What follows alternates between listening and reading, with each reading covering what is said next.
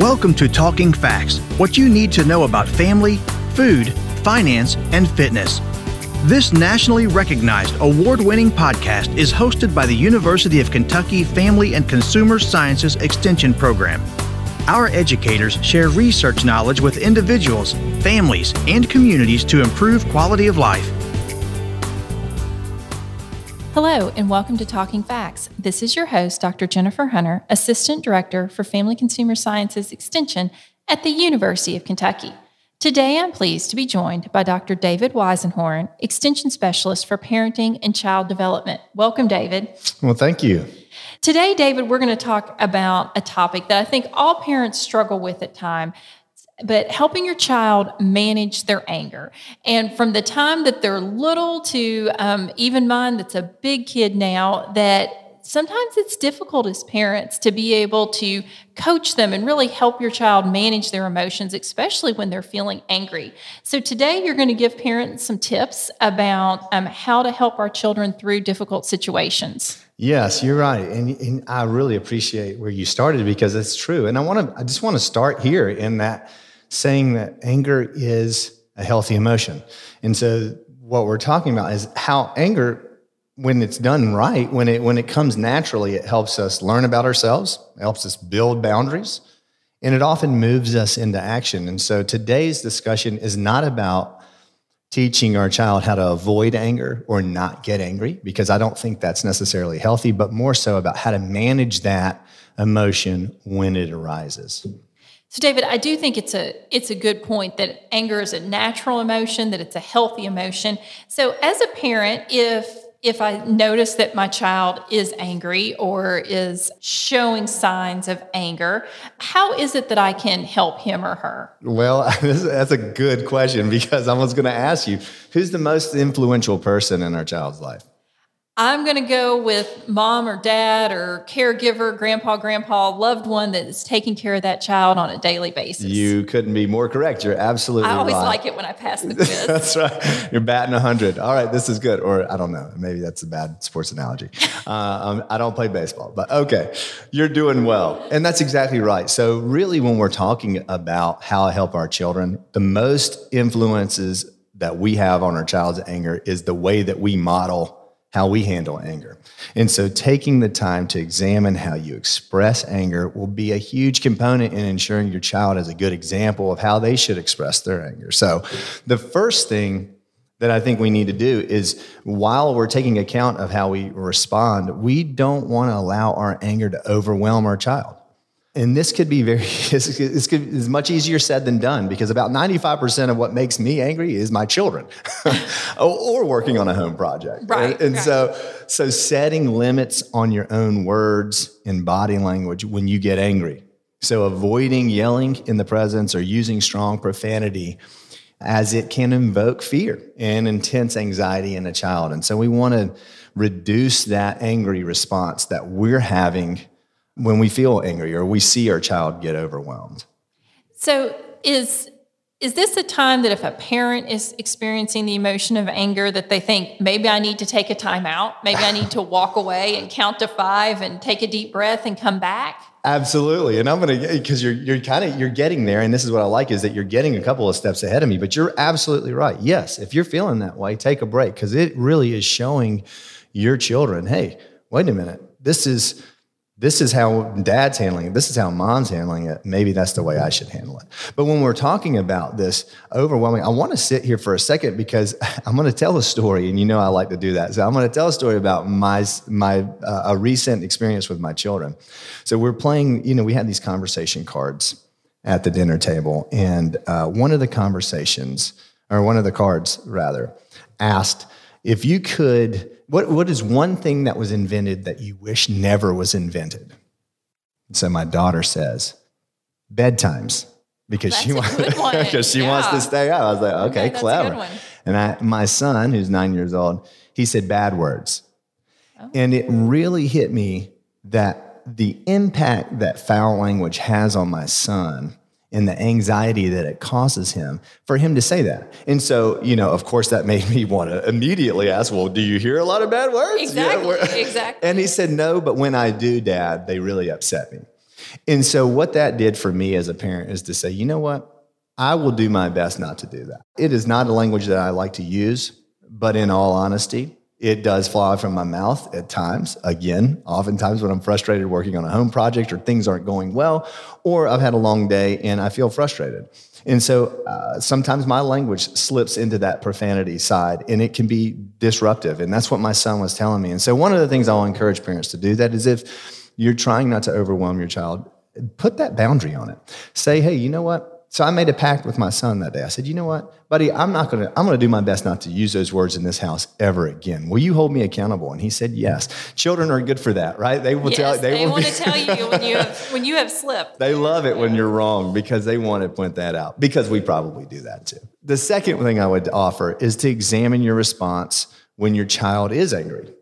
So uh, the way you respond to your child's anger helps them find appropriate responses to their anger. So, very similar to that first one, not letting your words overwhelm them, but examining your response. Because, again, I'm a bit embarrassed to say that a lot of my anger response came from my children's anger. Oftentimes, their anger with one another, right? They'll get fighting and they get mad and they're disrespecting each other, and then it upsets me. Or there's this other scenario that plays out where it's like this indignant, how dare you be angry with me feeling that rises up when I get that, I hate you, you're the worst parent ever. I'm sure you've probably never gotten that. No, never. never. And so it can be very difficult when we hear those things because it's hard for us to kind of manage that when it's pointed at us. And so I've since learned that that there are simply expressing how they feel in the moment to saying, hey, I see you're frustrated with the fact that I'm telling you it's bedtime, uh, but that doesn't change the fact. So just trying to stay the course, staying calm, is a good way to, to examine how you're responding to that child.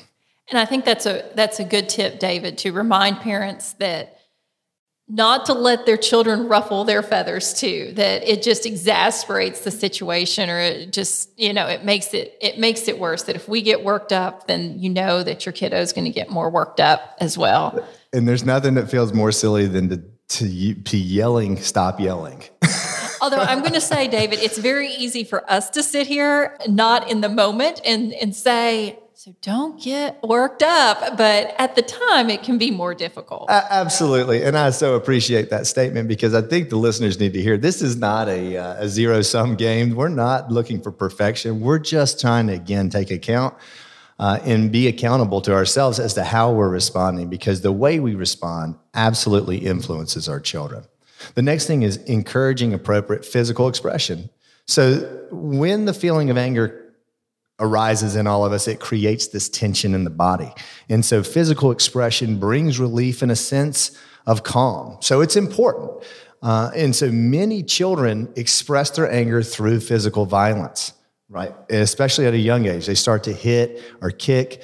And while this is extremely inappropriate to conduct on another human or on an animal, it can be acceptable to allow a child to squeeze or hit a pillow or to scream real hard into a pillow sometimes. And so, uh, while that can be beneficial and that's okay, I don't particularly encourage that. I would rather encourage some sort of physical exhaustion.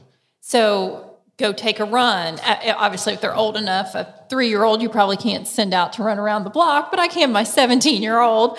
But um, something that, that wears their body down that tires them out. Yeah. What's your what how do you express anger when you when you get angry? What's your physical expression?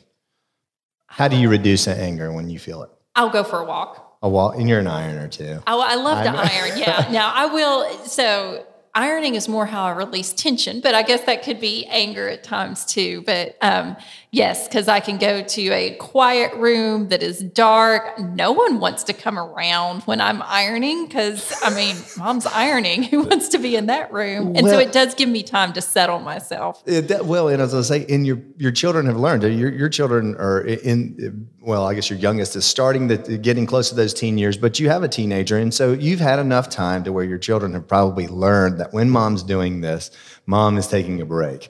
And uh, so this is kind of where we were when you were like, hey, so is it okay to take a break? Absolutely. And I think it's good practice to explain why you're doing that. There have been several times where I've just gotten up and said, you know what? I'm going to leave the room. I'm going to take a walk. I'm going to walk the dog or I'm going to go for a run because I'm feeling frustrated. And so again, I'm letting my children know, hey, dad's feeling frustrated, so he's going to go do something physical um, to express that instead of expressing it in a negative manner. And so again, just trying to reinforce to our children, hey, this is an acceptable behavior. So, David, let's talk a little bit about when your child's feelings may be different than your own. And how do you handle that situation? And, and, do you need to try and help them come around to understanding that, well, they shouldn't be as upset about this, or this isn't as big a deal as they're making it, or, or whatever it may be? Great question. And you're right. So there are times where our feelings are not going to match our children's. For instance, when somebody says, David, it's bedtime, I'm excited. I am too, yes. hey, it's time for bed. Yes, I will race you to the room when my children hear that, it's very sad, right? They're very upset. They don't want to go. And so for me to say, oh, come on, that's silly, that's not important. What we need to do is allow our children to feel how they are and allow them to share that feeling as well. While we may not agree with that or we may not feel it, if, if we discredit that feeling, that might be received by the child as you're rejecting me, uh, a personal rejection of who they are, which can really hurt and then again fuel that anger. So, allowing your child to express their emotions freely gives them a voice and it can also help them feel empowered. Dr. Weisenhorn, thank you for joining us today and providing great reminders and tips for parents as they're working through all the emotions that their children may experience at home and helping them coach them through that. Thank you so much for having me. Thank you for listening to Talking Facts. We deliver programs focusing on nutrition, health, resource management, family development, and civic engagement. If you enjoyed today's podcast, have a question or a show topic idea, leave a like and a comment on Facebook at UKFCSEXT or send us an email at UKFCSEXT at uky.edu. Visit us online at fcs.uky.edu to learn more about the University of Kentucky Family and Consumer Sciences Extension Program or contact your local extension agent for family and consumer sciences. We build strong families. We build Kentucky. It starts with us.